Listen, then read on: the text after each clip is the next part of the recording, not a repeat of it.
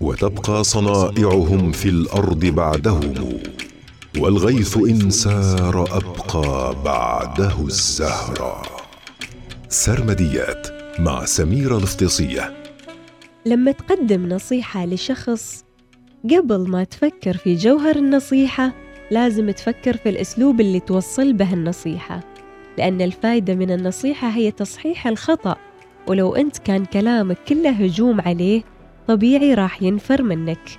وممكن يقول لك تمام ماشي وحاضر بس عمره ما راح يسمع على نصيحتك. اللين في القول يفرق كثير. في سرمديات اليوم عن النصيحة.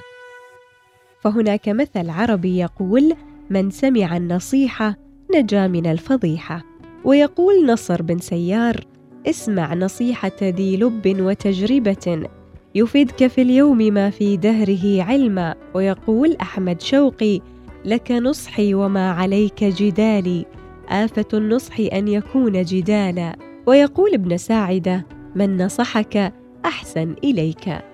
وهناك حكمة اندونوسية تقول أشد الناس حاجة إلى النصيحة أشدهم تأففا منها.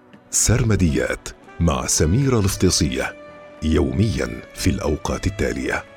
العاشرة وخمسة وعشرين دقيقة الخامسة وعشرين دقيقة الواحدة وأربعين دقيقة.